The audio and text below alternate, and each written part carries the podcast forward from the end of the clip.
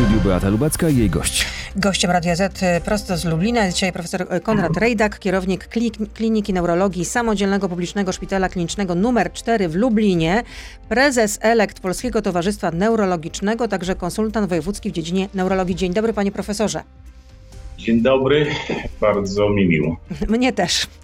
I mam nadzieję, że naszym słuchaczom też. E, profesor e, Rejdak, jeszcze trzeba, trzeba to dodać, że znalazł się w gronie 100 najbardziej wpływowych osób w polskiej medycynie i e, w systemie ochrony zdrowia. Mm, ranking od 19 lat publikuje Puls Medycyny, miejsce 25, więc wypada chyba pogratulować. Bardzo dziękuję, jest to zaszczyt i wyróżnienie dla całej neurologii. A teraz już przejdźmy do tego, co tu i teraz, bo spodziewamy się decyzji rządu o dalszych obostrzeniach i rząd na okres y, okołoświąteczny, czyli prawdopodobnie od soboty na dwa tygodnie, zamknie m.in. duże sklepy, y, salony usługowe, tak mówiła Polskiej Agencji Prasowej profesor Magdalena Marczyńska z Rady Medycznej przy premierze. Y, I Rada była zgodna, że lockdown powinien być mocniejszy. Powinien być mocniejszy? Chyba nie mamy wyjścia na, w tej chwili, gdyż y, już szpitale wszystkie są pełne, pacjenci czekają na torach na przyjęcie, a niestety wszystko wskazuje, że może być jeszcze gorzej. A czy można było temu zapobiec? Czy to było nie do nieuniknięcia? Y, myślę, że oczywiście tutaj y, jedyną taką drogą były szczepienia, jak widzimy w innych krajach okazały się bardzo skuteczne. No cóż, to są czynniki trochę niezależne od nas E, no drugi czynnik to może troszkę wyciągnięcie wniosków z poprzednich doświadczeń fal i jednak uznanie, że ta fala może nam e, zagrażać i przy, że przyjdzie. No i niestety tak się dzieje. A czy żłobki przedszkola też powinny być zamknięte? E, no, są takie liczne doniesienia, że jednak to dzieci naj, między sobą najszybciej, że tak powiem, przenoszą te, te, te wirusy, które potem zarażają dorosłych. Więc no, oczywiście jest to dość poważny czynnik przenoszenia infekcji.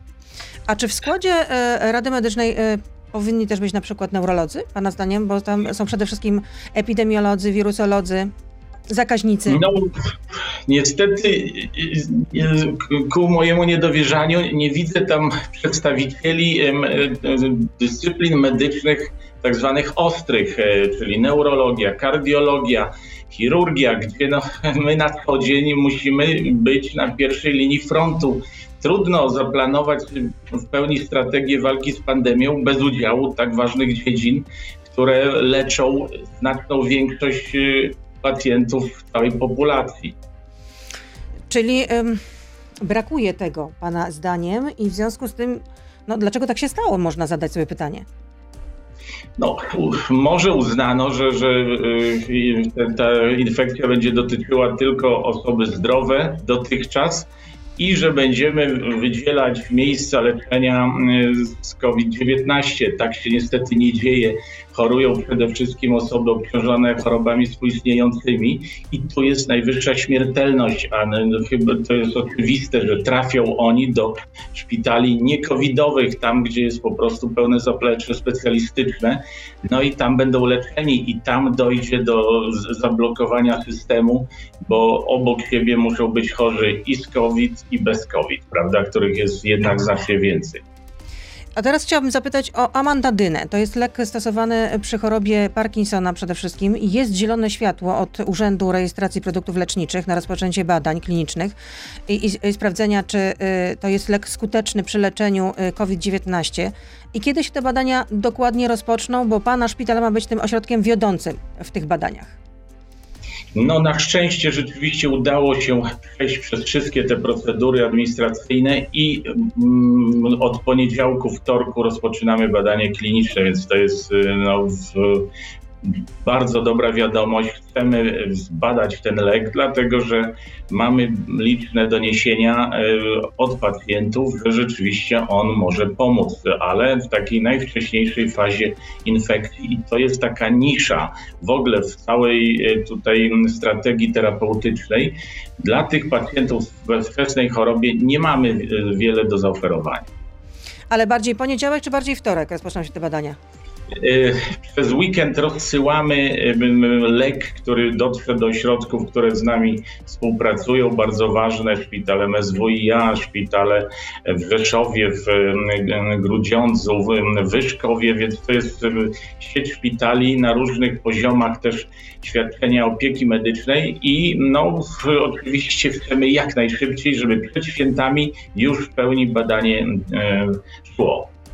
Ale pamięta pan pewnie, że zdecydowanie na nie był, y, jest profesor Krzysztof Simon, który też, też znalazł się na tej liście 100 najbardziej y, wpływowych osób w polskiej medycynie, zakaźnik z Uniwersytetu Medycznego we Wrocławiu.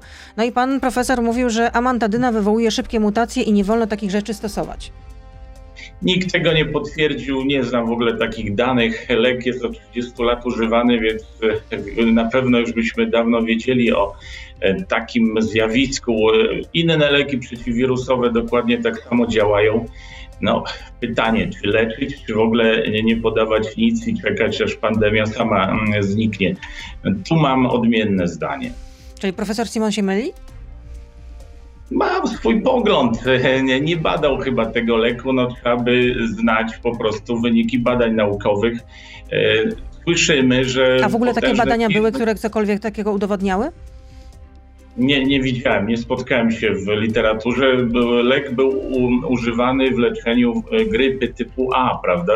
Wirus grypy bardzo szybko, naturalnie mutuje i po prostu znalazł sobie inną drogę mm, zakażania, ale to nie ma związku z lekiem, po prostu dochodzi do naturalnej selekcji po prostu szczepów wirusa i tak samo się dzieje z SARS-CoV-2. On też cały czas mutuje niezależnie od leku, e, który podajemy. No właśnie, to teraz widzimy, że przede wszystkim to e, w Polsce już mamy do czynienia z wirusem tym brytyjskim, który jest o wiele bardziej zjadliwy i e, szybciej się nim zakażamy. A jeśli badania wykażą skuteczność, skuteczność, jeśli chodzi o e, działanie amantadyny w, w leczeniu COVID-19, to kiedy ten lek ewentualnie mógł być oficjalnie przepisywany pacjentom? No to już jest taka żmudna droga administracyjna. To nie my na, na, to mamy wpływ. Kumulują się dowody naukowe, a na podstawie tych dowodów dopiero są dane rekomendacje, więc oczywiście jestem tu ostrożny. Ale jakąś perspektywę czasową można zakreślić? No, mamy tą łatwość, że lek jest już zarejestrowany i obecny na rynku od dawna, więc y, lekarze, y, którzy będą mieli do dyspozycji dowody naukowe, mogą wspólnie z pacjentem podejmować decyzje co do użycia leku. To nie jest lek eksperymentalny, który dopiero wchodzi na rynek i nic o nim nie wiemy. To dobrze, no tyle w części radiowej. Pan profesor Konrad Rejdak oczywiście z nami zostaje. Od teraz już jesteśmy tylko na Facebooku, na Radio ZPL. Proszę zostać z nami. Beata Lubecka, zapraszam. Panie profesorze, a czy są już pierwsi, no, muszą być już pierwsi chętni? Ilu tych pierwszych chętnych się zgłosiło do tych badań klinicznych?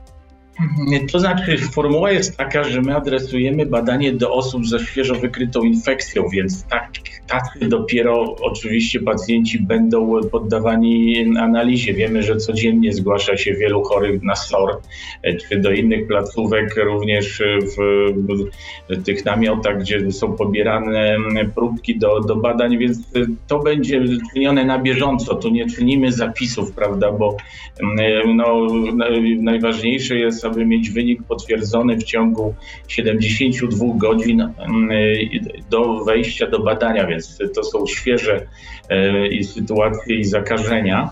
No i to taka jest formuła badania, żeby zadziałać jak najwcześniej, bo no, mamy wszystkie te dane, opowieści pacjentów, którzy już to brali, a w Polsce może być, ich około 6 tysięcy nawet, to tak relacjonują, że przyjmowali lek właśnie w tej fazie przedszpitalnej tak zwanej. Broń Boże, nie zniechęcamy do korzystania ze szpitali, wręcz konieczny jest kontakt z lekarzem. W tym badaniu otoczymy opieką te osoby, obserwacją i w każdej chwili będzie możliwe zmienienie stoku postępowania zgodnie ze standardami. Ale ile osób musi wziąć takich badaniach klinicznych, żeby takie badania były wiarygodne?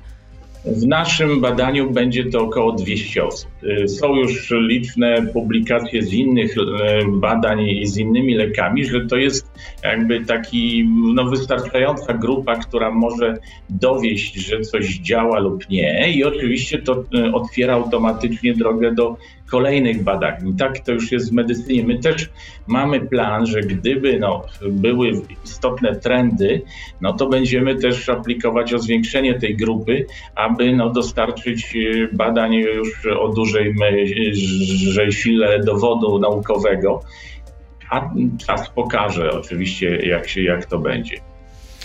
Powracam jeszcze do tego swojego pytania, że gdyby okazało się rzeczywiście, że y, ten lek jest skuteczny, jeśli chodzi o y, leczenie COVID-19, że łagodzi skutki, to czy na przykład jeszcze w tym roku byłaby taka możliwość, żeby ten lek już normalnie podawać pacjentom bez żadnych wątpliwości? Mm, tak, to, to byłaby to rzeczywiście naturalna mm, kolej rzeczy, jeżeli będzie ważny, dobry dowód naukowy, to oczywiście lekarze mogą skorzystać z tej opcji, a przede wszystkim pacjenci. A wiemy, że, że no i tak się to działo, więc czas najwyższy e, rozstrzygnąć. Bo ile trwają takie badania kliniczne? Badania, no oczywiście mm, różnie długo. Tutaj mamy chorobę szybką, y, bo oczywiście mogą trwać 5-6 lat. Y, w tym przypadku czas obserwacji wynosi zaledwie dwa tygodnie w naszym badaniu, no bo wiemy, że ta eskalacja procesu chorobowego tak szybko następuje w kierunku no, tym często niekorzystnym, ale cieszymy się, że wiele osób, około 80%, y, też zupełnie łagodnie choroba się wycisza. Więc to wszystko zależy od obrony organizmu przed patogenem. A czy pacjenci będą w różnym wieku? Tak, powyżej 18 roku w górę, czyli 18 plus. No, szeroka populacja. Tak jest, ale wiemy, że osoby powyżej 40 mają już ryzyko cięższego przebiegu choroby. I to jest ten e, aspekt, który wzięliśmy pod uwagę. Wymieniamy to jako jeden z czynników obciążających, bo wraz z wiekiem jest, e, rośnie ryzyko ciężkich powikłań. A dzieci nie będą poddawane tym badaniom, rozumiem. Dlaczego? No, to jest ta zwyczajowa niestety ścieżka. No, u dzieci są to specjalne badania, specjalne obwarowania. No nie chcieliśmy też, a tym bardziej wchodzić w tą, tą drogę, a tym bardziej, że na szczęście u dzieci ta, ten problem infekcji jest znacznie mniejszy. No chociaż One... teraz słyszymy, że dzieci też trafiają do szpitala zakażone COVID-19, nawet są pod respiratorem. Tak jest na przykład 15-latek, który pod respiratorem leży w, w szpitalu w Grudziądzu niestety tak jest, no to to już y, rzeczywiście dotyczy indywidualnych przypadków, ale też są te powikłania po rzekomo łagodnym przebiegu, prawda, czyli reakcje immunologiczne. No, y, jest możliwe rozszerzanie grup, absolutnie nie ma tu wykluczenia. Lek generalnie był zwyczajowo podawane u dorosłych, aczkolwiek y, wiemy o tym, że nawet choroby zakaźnicy podawali go dzieciom w grypie e, i to do niedawna, więc y, no nie jest to problem, aby rozszerzyć tą grupę w odpowiedzi na potrzeby po prostu. Czytam, że badanie będzie się odbywać metodą podwójnie ślepej próby. Co to oznacza? Podwójnie ślepa próba. Mm, oznacza to to, że zarówno lekarz, jak i pacjent nie wiedzą, co, co jest podawane. Czyli lek jest zaślepiony, jest i placebo, i lek aktywny, ale wyglądają obie tabletki tak samo. A w związku z tym właśnie to jest kluczowy czynnik e, związany z badaniami naukowymi, że e, podajemy i patrzymy, co się dzieje, i wtedy dopiero możemy rozkodować to badanie i dowiedzieć się, jak zachowywał się lek, a jak działało placebo. Taka jest złota reguła w badaniach klinicznych. Ale jeśli lekarz nie wie, czy to jest placebo, czy to jest y, y, lek właściwy, no to jak to potem rozpoznać? A, no to nie, my mamy kody. Y, a, na kody. pudełeczkach a. będą za, zakodowane numery i oczywiście komitet sterujący, czy też dział analityczny będzie miał informacje na bieżąco. To też dla celów bezpieczeństwa, gdyby cokolwiek się działo, możemy natychmiast rozkodować e, to, to, to pudełeczko i wiedzieć, co było podawane. Pamiętajmy, że lek jest podawany osobom w bardzo podeszłym wieku z chorobą Parkinsona, z, z, z SM, więc y, nie ma jakichś tak jest. Nie ma jakiejś istotnej toksyczności. Jest to lek bardzo dobrze przebadany, ale musi być podawany ostrożnie w warunkach opieki medycznej. Nie można go brać samemu, tak jak żadnego innego leku wypisywanego na receptę. Po prostu jest to oczywiste. Ale y, ten lek nie jest polskiej produkcji. Na tą chwilę niestety nie mamy polskich producentów, są producenci preparatów generycznych. Lek stracił ochronę patentową e, już wiele lat temu, stąd nie ma zainteresowania przemysłu. Wiemy o tym, że tak naprawdę wszystkie leki, które tak szybko zostały wprowadzone, uczyniono to dzięki po prostu producentom tych leków, e, którzy finansują bardzo drogie badania. W tym przypadku cieszę się, że udało się przekonać Agencję Badań Medycznych, żeby to sfinansowała, bo tu nie mamy podmiotów bezpośrednio zainteresowanych komercyjnie, bo y, producentów jest wielu na świecie. Mam nadzieję, że i w Polsce y, ktoś się tym zainteresuje i po prostu zacznie y, wprowadzać i konfekcjonować lek. Większość producentów tak czyni, produkcja jest gdzieś na świecie, w Azji, e, czy, a, a przychodzi substancja, z której wytwarzany jest produkt w postaci farmaceutycznej. A to nie jest tak, że pan już wcześniej zabiegał o możliwość prowadzenia takich badań klinicznych, e, sprawdzenia czy amantadyna. Wydaje mi się, że to już w ubiegłym roku pan e, zabiegał o takie badania. Tak, dokładnie składałem wniosek w kwietniu zeszłego roku. W marcu korespondowałem z Lancet Neurology, wysyłając pierwsze doniesienie na ten temat. Czasopismo bardzo dobrze przyjęło mój list, ale prosiło wyniki badań klinicznych, bo były to tylko obserwacje małej grupy pacjentów. W związku z tym wystąpiłem o, o grant do Agencji Badań Medycznych. Wtedy się niestety nie udało Bo no, nie było woli jak... politycznej. No, może tutaj nie wchodzę w, w, politykę, ale nie było takiego zainteresowania tym przedmiotem. Były inne leki, no gorące, prawda, wymieniane. Jak, na przykład, albo hydrochlorochina, prawda, która też rodziła wiele nadziei, ale też na tym doświadczeniu my się uczymy, no, trzeba być ostrożnym. Każdy lek musi być zbadany właściwie, bo te doniesienia wstępne mogą być wspaniałe, a potem zupełnie inaczej to e, wychodzi. No ale gdyby te badania rozpoczęły się w ubiegłym e, roku, to być może okazałoby się, że amantadyna byłaby już e, oficjalnie zakwalifikowana jako ten lek, który można podawać pacjentom na COVID-19 w tym pierwszym stadium. Tym można powiedzieć, no mm, w ciągu 72 godzin, jak pan powiedział, bo to są te decydujące godziny, że można złagodzić skutki. Tak. Na pewno tak, mielibyśmy już dawno wykonane badanie kliniczne. E, no cóż, jakie jest tak, działanie tak, tej amatadyny na tych, e, to pozytywne, na, e, bo ile, ile stwierdzono takich przypadków do tej pory, że pozytywnie za, podanie tego leku zadziałało na, na pacjentów?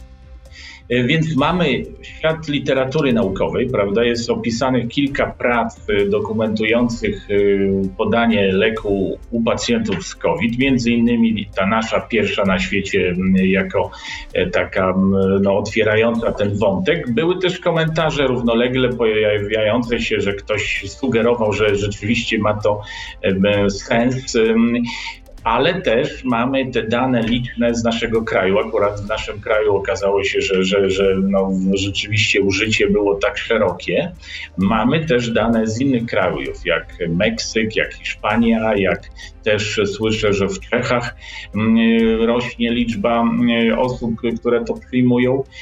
No, nie słyszałem o przypadkach, gdzie by no, było coś bardzo źle, prawda? Chyba, że lek w ogóle został użyty bardzo późno. No, często używany jest w desperackich już sytuacjach, warunkach ojomu to już niestety nie jest to miejsce, nie ten czas, aby podawać tego typu lek.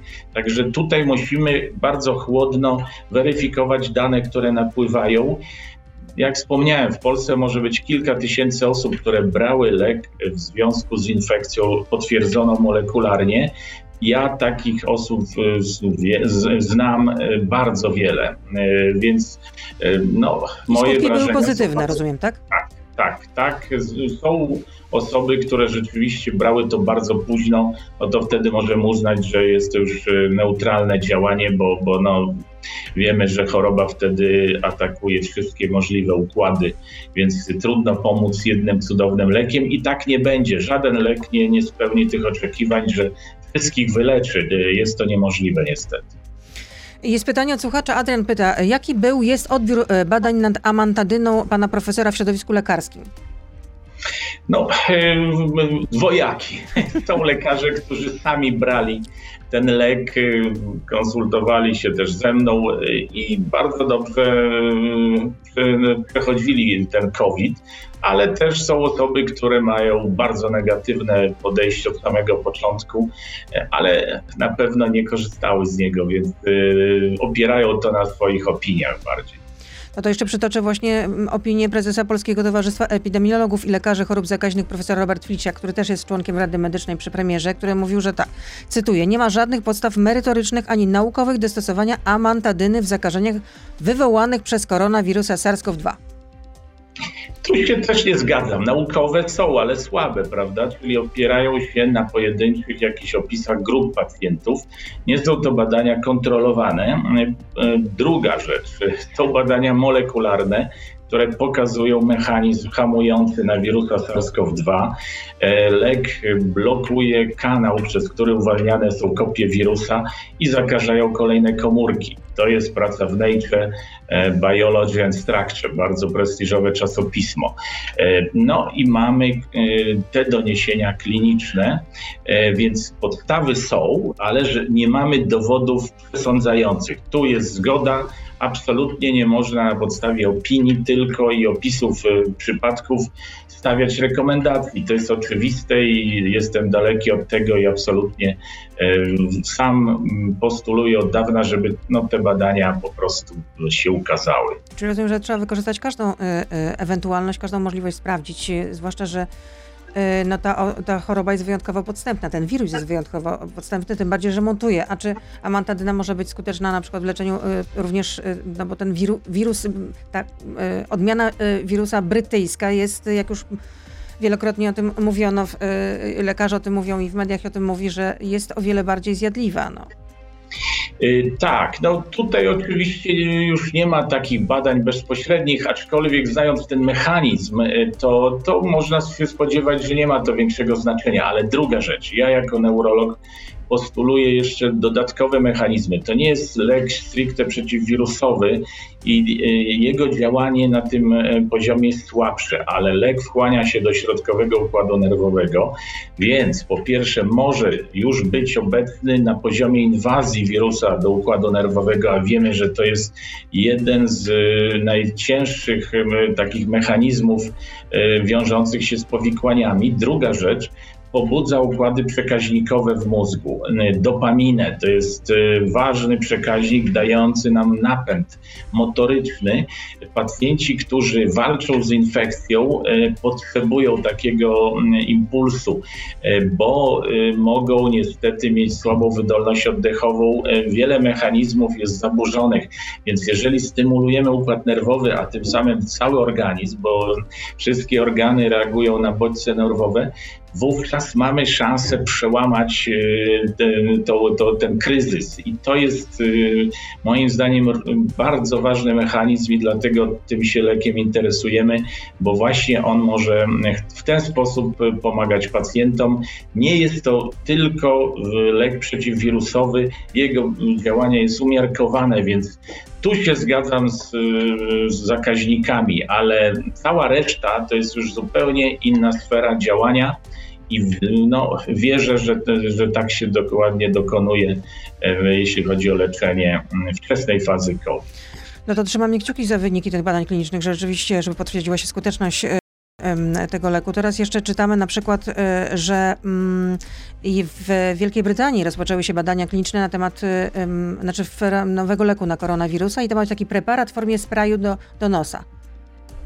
Bardzo ciekawa forma, czyli słyszymy, że świat farmaceutyczny zainteresował się wczesną fazą choroby, o czym w ogóle nie mówiono na początku. Wszyscy chcieli leczyć pacjentów już na e, respiratorach, prawda? I no i plus chorych. szczepionka oczywiście, że to jest przede wszystkim podstawowa metoda Oczywiście, walki. Oczywiście, szczepionka jest fundamentem ochrony i tu nikt tego nie, nie zakwestionuje, ale wiemy, że zanim wyszczepimy wszystkich, a poza tym jak długo będzie trwała ta obrona, musimy mieć leki doraźne, więc działanie na poziomie jamy nosowo-gardłowej jest super ważne, dlatego że stąd dochodzi do inwazji do układu nerwowego przez nerwy węchowe.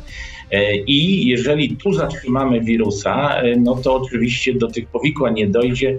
Ile osób traci węch i smak? Około 70-80%. To jest objaw inwazji wirusa do układu nerwowego. Stąd musimy zrobić wszystko, żeby go zatrzymać.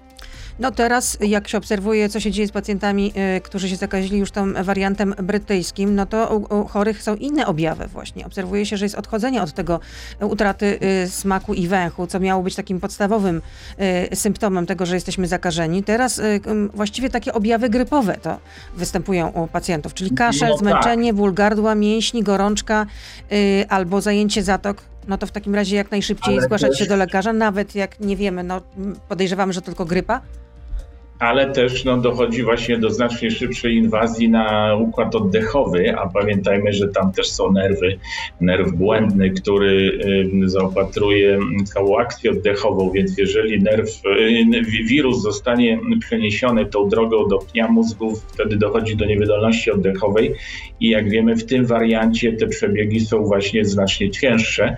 No, to, są, to już jest specyfika dróg wirusa, które sobie wybiera, e, no ale mm, tym bardziej musimy mieć lek jakiś, który będzie hamował tą inwazję. A co by pan zalecał teraz, e, żeby podtrzymać tą swoją odporność, żeby uniknąć jednak e, zakażenia? Działamy jak w każdej chorobie wirusowej. Trzeba y, bardzo poważnie do tego podejść, wygrzać się, zostać w domu, nie obciążać organizmu, nie stresować. Ktoś, kto to ignoruje i wychodzi do pracy, prawda, z infekcją, czy, y, no to ryzykuje y, ogromnie. Musimy przyjmować leki wspomagające, witaminy, obniżające gorączkę, czyli działanie objawowe i być w bliskim kontakcie z lekarzem, aby nie przeoczyć zwiastunów, niewydolności oddechowej, bo to jest e, sygnał alarmowy, że pacjent musi trafić do szpitala. Mm, no i, i taki widzę tutaj tor postępowania i wszystkim tak zalecam. A ja jeszcze pytam, e, żebyśmy się w ogóle nie zakazili. Już nie pytam już e, o ten moment, kiedy już dochodzi do jakiejś infekcji, jesteśmy podziębieni i jeszcze nie wiadomo, czy to jest koronawirus, czy jednak zwykła grypa, chociaż no nie słychać teraz, zresztą też wśród pytań od słuchaczy jest, gdzie się, co się stało z grypą. Więc, żeby w ogóle się nie zakazić, to co powinniśmy robić? Jak się zachowywać? Szczepienie przede wszystkim, izolacja e, jak najbardziej, maseczki, dezynfekcja, wszystko to działa, ale nie w 100%. I to jest problem, że, że ten wirus rzeczywiście nabrał takiej inwazyjności, że czasami większość pacjentów w ogóle nie wie skąd się zaraziło. I to jest najgorsze, że nie mają już tego łańcucha przenoszenia, prawda, zidentyfikowanego e, Wiem coś o tym na własnych doświadczeniach, także rzeczywiście. A znaczy pan też się zakaził koronawirusem? Był pan, przeszedł, tak? tak? W szpitalu, pracując na, na pierwszej linii frontu, ale na szczęście przeszedłem bardzo łagodnie tę infekcję. No to całe szczęście. Są jeszcze pytania od słuchaczy do e, profesora Rejdaka. Mm, mm, Adrian pyta, czy epilepsja przeciwwskazaniem do szczepienia którą, którąkolwiek ze szczepionek? Nie mamy takich obostrzeń. Jedyne przeciwwskazania to po prostu aktywny stan zapalny oraz reakcje alergiczne. Jeżeli chodzi o choroby neurologiczne, w większości nie są przeciwwskazaniem, a wręcz wskazaniem, gdyż ich obecność koreluje negatywnie z cięższym przebiegiem COVID-19, więc musimy zrobić wszystko, aby się uchronić przed infekcją, a szczepienie jest tutaj najskuteczniejszą metodą. Jan pyta, czy dało się uniknąć tak dużej liczby zgonów, czy po prostu służba zdrowia w Polsce zawsze była w beznadziejnym stanie i y, po prostu do tej pory tylko odwlekano katastrofę? No trudno tu się mądrzyć, prawda? My mamy świetny personel medyczny. Nie, Ale jest go za mało. Jest go za mało. Pracujemy w trudnych infrastrukturalnie warunkach. E, szpitale są niestety niedofinansowane, często sale chorych sześcioosobowe bez łazienki. Mamy mnóstwo zaległości sprzed lat. Nikt tego nie zrobi natychmiast. To są te warunki, w których walczymy, a jak jest taka pandemia, no wiadomo, że padają najbogatsze systemy i słyszeliśmy to i w Stanach, i w, w, we Włoszech, najbogatszych rejonach, więc tutaj złotej recepty nie ma. E, rzeczywiście widzę pewną tutaj słabość systemu przygotowania strategii. Nie uczestniczyli w tym procesie neurolodzy, kardiolodzy, e, chirurdzy, medycyna ratunkowa, a więc te sektory, które na co dzień pomagają tysiącom pacjentów i my tylko dostawaliśmy pewne dyspozycje, jak ma być, to co mamy robić, ale e, chcielibyśmy mieć wpływ na te decyzje, bo wiemy, że jeżeli jeden pacjent trafi na oddział niekowidowy i okaże się po dwóch dniach, że ma COVID, y, zamyka praktycznie cały oddział. Y, więc to jest ta, ta słabość systemu, bo y, po prostu jest taki wirus. Nie, nie byliśmy go w stanie wykrywać już na początku przy samym przyjęciu do szpitala. On może tlić się przez 2-3 dni, zanim w ogóle da się wykryć. Więc tu zabrakło pewnej strategii, żeby uchronić szpitale niekowidowe przed paraliżem. A może trzeba monitorować Ministerstwo Zdrowia, żeby e, w Radzie Medycznej również znaleźli się właśnie lekarze, o których Pan wspomina, tych e, specjalności, czyli kardiolodzy, neurolodzy, również specjaliści od medycyny ratunkowej. Nie byłoby to złe, chociaż teraz mamy kryzys, prawda? Jesteśmy na szczycie fali, więc nie należy też robić nerwowych ruchów. Działamy, robimy to, co, co zostało wypracowane, ale no, Miejmy nadzieję, że ta fala szybko przeminie i wtedy będzie hmm. można wyciągać wnioski, dlatego że nie da się opracować. Jedna specjalność nie opracuje strategii dla całej medycyny. Jest to po prostu niemożliwe. No przecież, no, a propos medycyny ratunkowej, no to słyszę się, że sory są po prostu e, e, no, przepracowane, no absolutnie. To jest więc... jedyne miejsce, gdzie wszyscy chorzy na ostro trafiają, prawda? I e, nie, nie jesteśmy w stanie odróżnić, kto ma aktualnie COVID, mimo że te testy są, ale one nie są stuprocentowo czułe i swoiste, więc y, może no, tak się dzieje. Na torze trwa obserwacja, aby się upewnić, czy ktoś ma infekcję. Szpitale covidowe przyjmują tylko i wyłącznie chorych z potwierdzonym wynikiem, a ci, co czekają na wynik, y, praktycznie są w szpitalach niekowidowych i w wielu sytuacjach oni też mają pod, potem po czasie potwierdzenie infekcji. Karol pyta, panie profesorze, jakie są zalecenia dla osób, które po upływie pięciu miesięcy dalej mają słaby węch? Są jakieś domowe metody? Jaka jest wiedza właśnie na te tematy? Węchowo-smakowych no, objawów nie ma, nie ma dnia, żebym nie konsultował osób, które przychodzą właśnie do neurologa, podając liczne objawy po fakcie, czyli przeszedłem całkiem nieźle COVID łagodnie, a teraz nie mam węchu 5 miesięcy, tak jak pan e, to mówi. Niestety nie mamy cudownych metod e, takich, które by mogły przywrócić e, węch. Owszem, są działania wspomagające, tutaj pewne preparaty witaminowe, stymulacja tego węchu, czyli taki rodzaj rehabilitacji, bodźcowanie różnych różnymi zapachami może dawać efekty. E, no, jest nadzieja, że, że te komórki pośredniczące, które zamierają, e, a one są kluczowe w przewodzeniu bodźców, zregenerują się. No, e, nie mamy jeszcze takich obserwacji pełnych. Na pewno mały procent osób może z tym deficytem zostać na długo albo na stałe, obawiam się, bo mam takie doświadczenia też niestety z innych e, chorób wirusowych. Pamiętajmy, że i grypa, i inne jakieś wirusy mogą w ten sam sposób działać i czasami ten węch nie wraca. Ale, ale no jest to bardzo przykre. Znam opowieści młoda matka, która gotuje dla dziecka małego posiłki, nie może sprawdzić, czy jest to smaczne. To, są, to jest straszliwe zaburzenie jakości życia, funkcjonowania. Także e, jeszcze raz, musimy robić wszystko, żeby na początku tej infekcji e, starać się nie dopuścić do tych powikłań.